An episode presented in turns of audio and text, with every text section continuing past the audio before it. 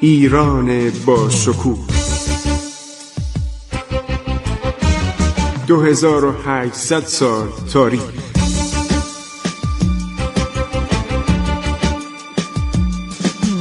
عبور از تاریخ.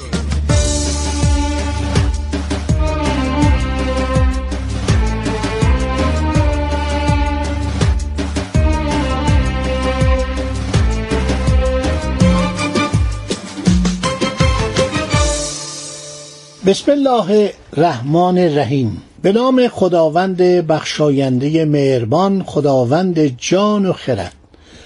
شنوندگان عزیز هم میهنان گرامی من خسرو معتزد هستم. در برنامه عبور از تاریخ با شما صحبت می کنم خب داشتیم درباره جنایات مغول ها صحبت می کردیم که کم کم این مغول ها هم مثل هر قالبی که ایران رو تصرف می‌کنه بر اثر بعضی از حوادث بعضی از اتفاقات بعضی مشکلات داخلی نارضایی مردم. یکی از مسائلی که در سقوط سلسله های ایرانی ما می‌بینیم نارضایی مردمه. شما وقتی دوران آخر هخامنشی رو نگاه می‌کنید مردم بدشون میومد واقعا مردم شما نگاه کنید. مثلا اردشیر سوم رو می‌کشن. داریوش سوم یه آدمی بوده قبلا یکی از شاهزادگان بوده فرمانده گارد سلطنتی بوده. آدم بسیار هر شود ترسو و محملیه. یا مثلا شما آخرین پادشاه ساسانی رو وقتی می‌بینید یه بچه است یزگرد سوم. و اون کارهایی که خسرو پرویز کرده بود. اون جنگ 24 ساله بیفایده با امپراتوری روم.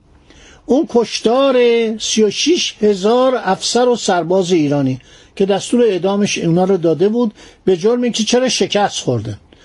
کشتن اون اسپه بودا و اون ارتشداران سالارانی که شاید 24 سال شما فکر کن در جبهه بودن. من نمی‌دونم تعداد تلفات ما در اون جنگا چند هزار نفر بوده؟ 500 هزار نفر بوده؟ 800 هزار نفر بوده؟ 24 سال جنگ. بعدم تا اون بیماری تا اون به ایران میاد. بعدم خسرو پرویز یه آدمی بوده آدمی متلونی بوده. پادشاهی که امروز یک سرداری رو مورد عنایت قرار می‌داد و فردا از او روی بر میتافت. مثل شهروراز.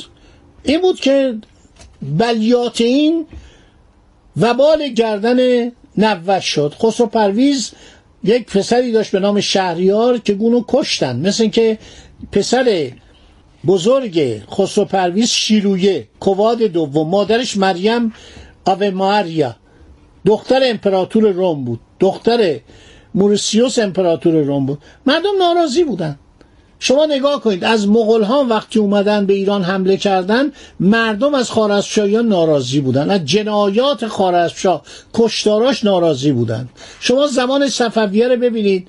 همین مردمی که توی دهان امپراتوران بزرگ عثمانی مانند سلطان سلیم زدن مانند عرض سلطان سلیمان قانونی به قول خودش زدن و انواع پادشاهان و سلاطین عثمانی رو از ایران راندن دفاع چندانی از اصفهان نکردن. 18 هزار طایفه قلیجایی اومدن 18 هزار نفر.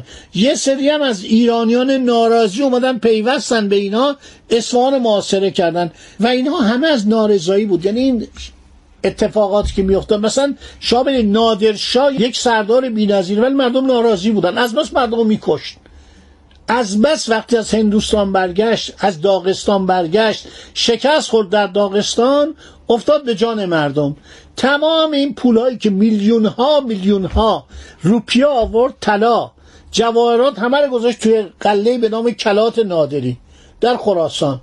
که همه هم نصیب اون علی قلی خان عادلشاه جنایتکار یا آدم جنایتکار مریض بیمار روانی که برادرزادش بود که حتی دستور تمام پسران و نوای نادرشاه رو جز یکی که در اصفهان بود و فرار کرد به اتریش بردنش به اتریش از طریق اسلوونیا. اسلوونیا کجاست؟ در یوکوسلاوی الان هم شده یک کشور مستقل. بردن اونجا از طریق عثمانی بردن اسلوونیا. بعد به ملکه ماری ترز نوشتن. ماری ترز رابطش با ایران خیلی خوب بود. دستور داد که این بچه رو ببرن در یه جایی و در اونجا وارد دبستان نظام بکنن. یه بچه ده ساله. پرنس علی شاهزاده علی افشار که این مون تا سن 93 سالگی. اولین بارم مقالهشو من نوشتم. اولین بار دوستی از اتریش عکس قبر اینو برای من فرستاد که در یک گورستان مهمی در شهر وین هستش شاهزاده علی افشار که علی میرزا افشار. یه اسم عرض شود که اتریشی ملکه اتریش به این داد. این در یکی از جنگا پاش قطع شد به درجه سرتیبی رسید و در همونجا مرد. بنابراین مردم ناراضی بودن. مردم وقتی نادرشاه کشته شد شادی کردن. و شما تاریخ رو نگاه کنید این حکومت ها وقتی مردم رو اذیت می‌کنن باعث پیروزی دشمنان میشن. مردمی که پشت سر دولتشون باشن نمی‌ذارن خارجی بیان. این پادشاه ایران از این قافل بودن. شما نگاه کنید الان وسط تهران خیابان کریم خانه زنده. چرا؟ برای که اون آدم خوبی بود. هیچ وقت نمیگم من پادشاه هستم گفت من وکیل و رایا هستم. آدم بسیار بیازاری بود آدم مهربانی بود. هنوزم ما در تهران یکی از خیابونهای معتبر و با شکوه تهران وسط شهر به نام کریم خانه زنده آدم خوبی بود. هیچ گونه ما جنایتی از اون ندیدیم آدم کشی ندیدیم. گرچه برادراش بودن برادراش پسرموهاش خیلی آدمای شقی و جنایتکاری بودن. به جان همه افتادن بالاخره حکومت تحویل آقا محمد خان قاجار دادن. بنابراین این مسئله خیلی مهمه. ما وقتی داریم میگیم مغول ها چرا اومدن این کشور رو گرفتن علتش این بود که مردم از یا ناراضی بودن. ولی همین مغول ها کم کم آدم میشن. واقعا کلمه آدم رو میشه گفت عوض میشن. اینا یه مدتی که میگذره شروع می‌کنن به کارهای عمرانی. و مرکز اینا چین بوده که بعد کم کم جدا میشن. جدا میشن و یک عرض شود امپراتوری جدایی به نام ایلخانان که در برنامه گذشته برای شما شهر دادم ایجاد می‌کنن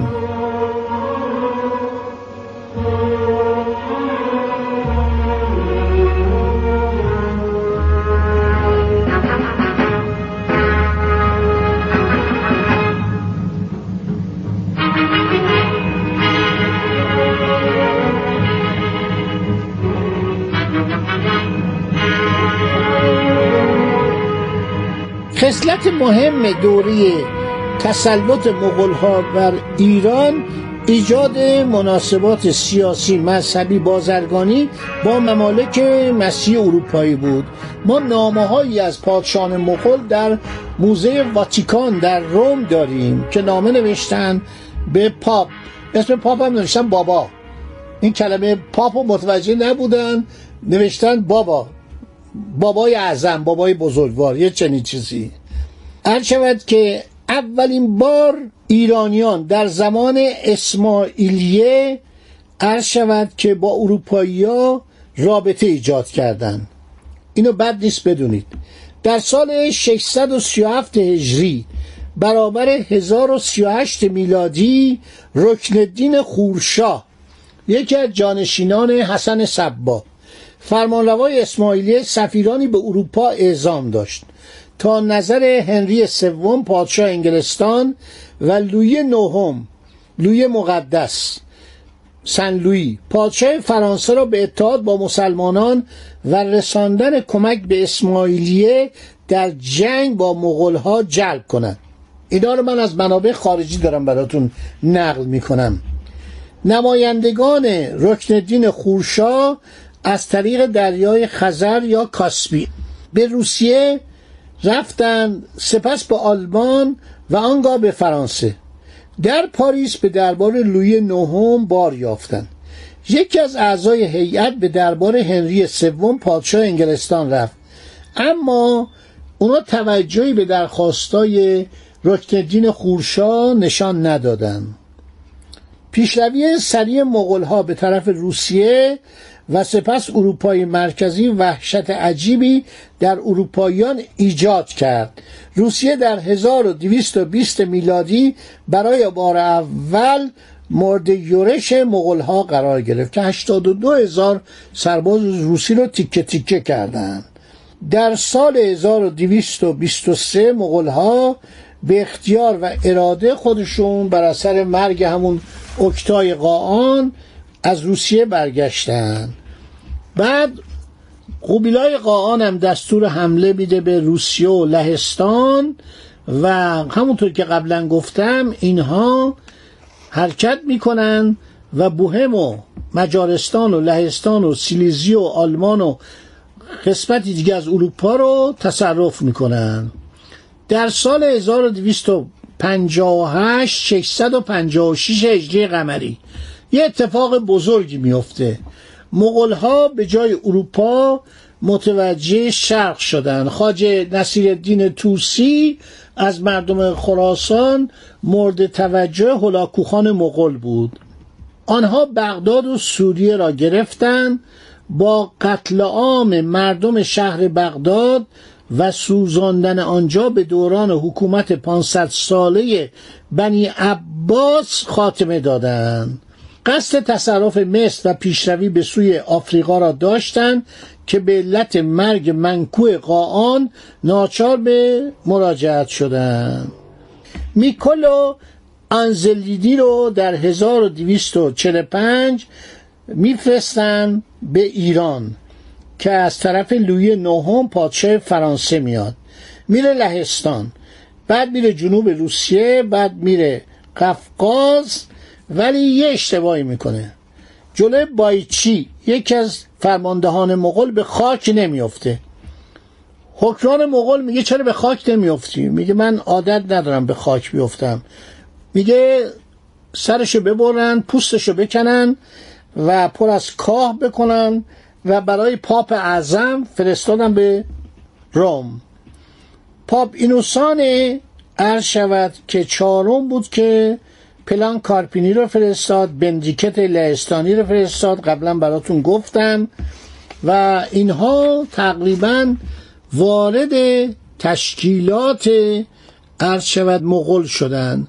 ما یک دفعه می‌بینیم که مادر گیوک خان یا کویک خان مسیحی شده.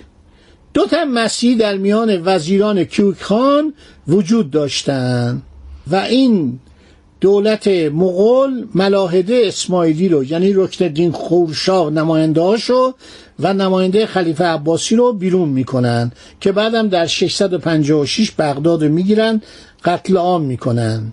کم کم میرن دنبال شرکت های بزرگ بازرگانی. اسم این شرکت ها رو می‌ذارن ارتاق.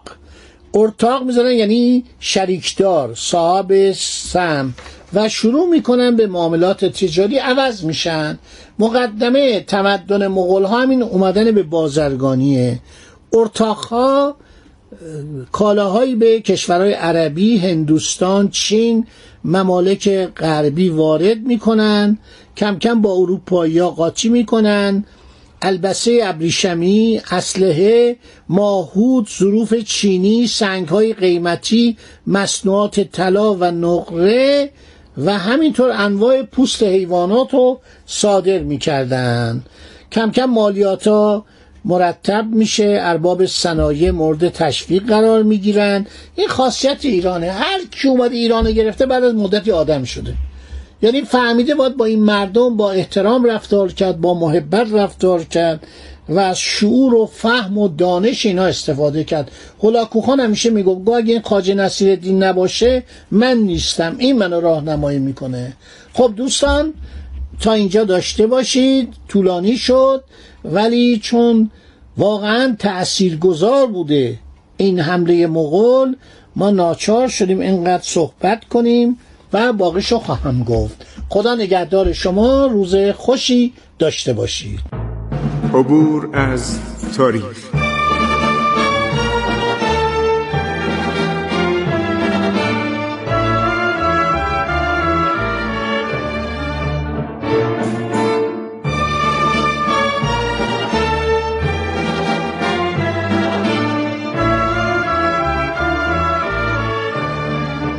ایران با شکوه. 2800 سال تاریخ. سرگذشت ایران ما به روایت خسرو معتزد.